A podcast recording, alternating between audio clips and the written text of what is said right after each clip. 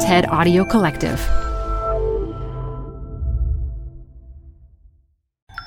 This TED Talk features anti hunger activist and social entrepreneur Jasmine Crowe, recorded live at TED Women 2019. Support comes from Zuckerman Spader. Through nearly five decades of taking on high stakes legal matters, Zuckerman Spader is recognized nationally as a premier litigation and investigations firm. Their lawyers routinely represent individuals, organizations, and law firms in business disputes, government and internal investigations, and at trial when the lawyer you choose matters most. Online at Zuckerman.com. Support for TED Talks Daily comes from Capital One Bank. With no fees or minimums, banking with Capital One is the easiest decision in the history of decisions. Even easier than deciding to listen to another episode of your favorite podcast. And with no overdraft fees, is it even a decision? That's banking reimagined. What's in your wallet? Terms apply. See CapitalOne.com slash bank. Capital One N.A. member FDIC.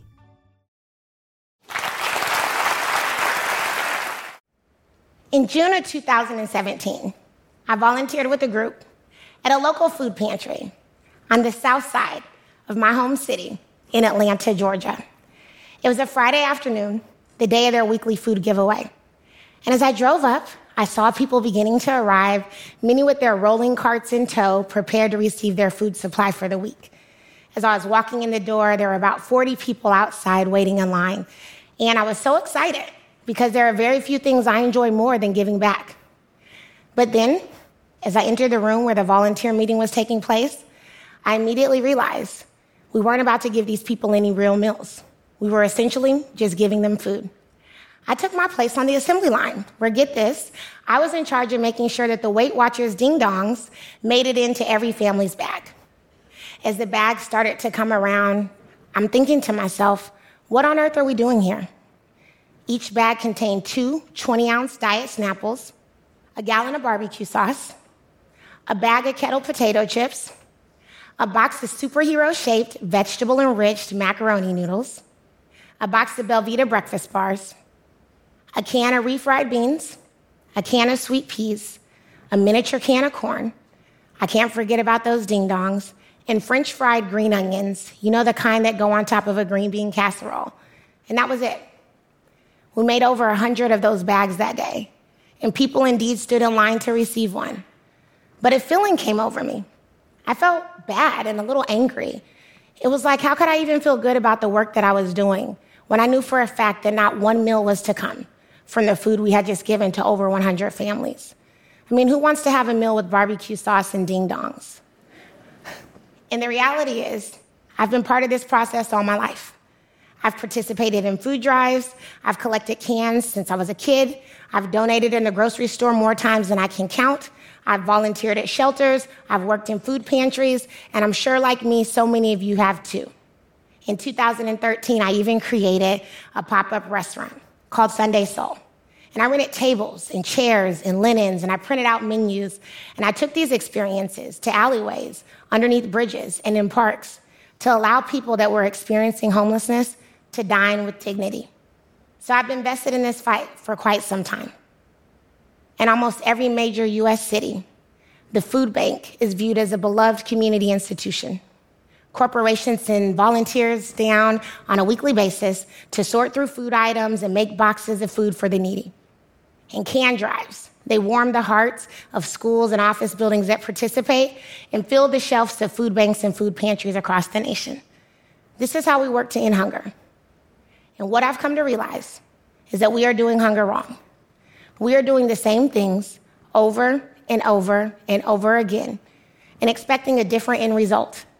We've created a cycle that keeps people dependent on food banks and pantries on a monthly basis for food that is often not well balanced and certainly doesn't provide them with a healthy meal. In the US, our approach to doing good, or what we call charity, has actually hindered us from making real progress. We're educating the world on how many people are food insecure. There are television commercials, billboards, massive donations, the engagement of some of our biggest celebrities in the fight. But the ever present reality is that even with all of this work, millions of people are still going hungry, and we can do better. Globally, 821 million people are hungry. That's one in nine people on this planet. And here in the United States, nearly 40 million people experience hunger every single year, including more than 11 million children. They go to bed hungry every night. Yet we're wasting more food than ever before, more than 80 billion pounds a year to be exact. The EPA estimates that food waste has more than doubled between 1970 and 2017, and it now accounts for 27% of everything in our landfills. And as this food sits, it gradually rots and produces harmful methane gas, a leading contributor to global climate change. You have the waste of the food itself, the waste of all the money associated with producing this now wasted food, and the waste of labor with all of the above. And then there's the social inequity between people who really need food and can't get it, and people who have too much and simply throw it away. All of this made me realize that hunger was not an issue of scarcity, but rather a matter of logistics. So in 2017, I set out to end hunger using technology. After all, food delivery apps had begun to explode on the scene, and I thought surely we can reverse engineer this technology and get food from businesses like restaurants and grocery stores and into the hands of people in need. I believe that technology and innovation had the power to solve real problems, especially hunger. So in 2017, I created an app that would inventory everything it is that a business sells and make it super easy for them to donate this excess food that would typically go to waste at the end of the night. All the user has to do now is click on an item, tell us how many they have to donate, and our platform calculates the weight and the tax value of those items at time of donation.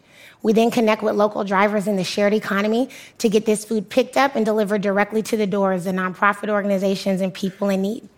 I provided the data and the analytics to help businesses reduce food waste at the source by letting them know that the, item, the items that they waste repeatedly on a regular basis. And they even saved millions of dollars. Our mission was simple feed more, waste less. And by 2018, our clients included the world's busiest airport, Atlanta's Hartsfield Jackson. And we were working with brands and corporations like Hormel, Chick fil A, and Papa John's. We even had the opportunity to work with the NFL for Super Bowl 53. And over the last two years, we've worked with over 200 businesses to divert more than 2 million pounds of edible food from landfills into the hands of people that needed it most.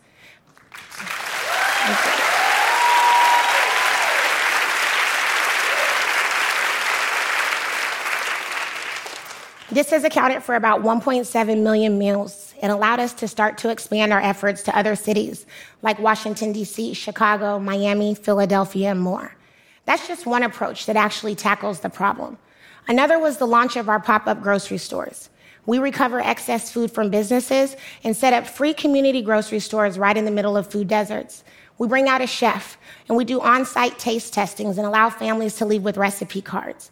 We give every family reusable grocery bags and allow them to simply shop minus the price tag. We wanted to give people access to meals and not just food.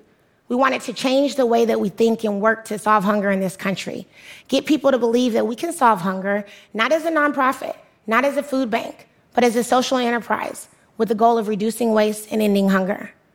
But it hasn't been as easy as I thought to change the narrative and the thought process on how we think that hunger can be solved.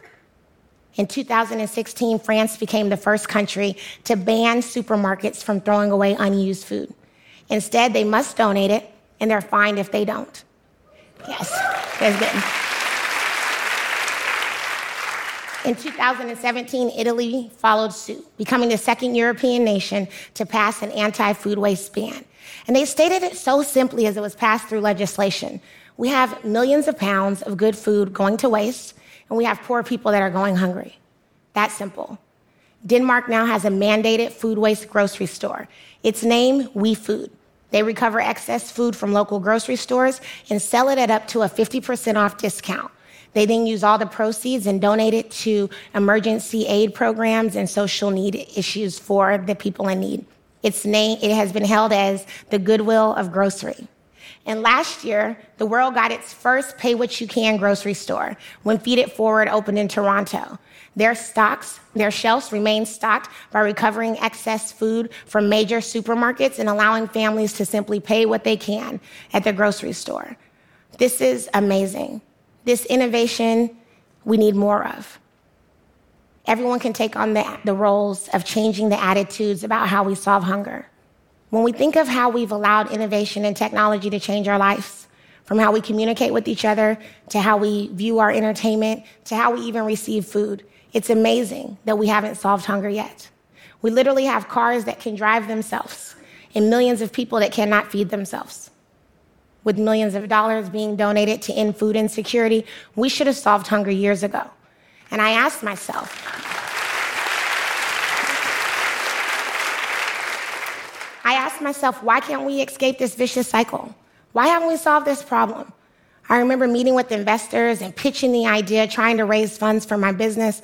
And one of them said to me in true seriousness, hunger is already being solved. As if millions of people weren't going to go to bed hungry that very night, and if there was nothing else to do. And the reality is, one would think that hunger is being solved, but the truth is, it's being worked on. If we really want to solve hunger, then we have to change the way we've been doing it. The same actions will always garner the same results. There are hundreds of social entrepreneurs all over the world that have a focus to solve really big problems, like hunger, but they'll never get the same support that we give national hunger fighting organizations and food banks. But if given the opportunity, they have the ability to foster insight and perhaps be forward thinking enough to solve this problem.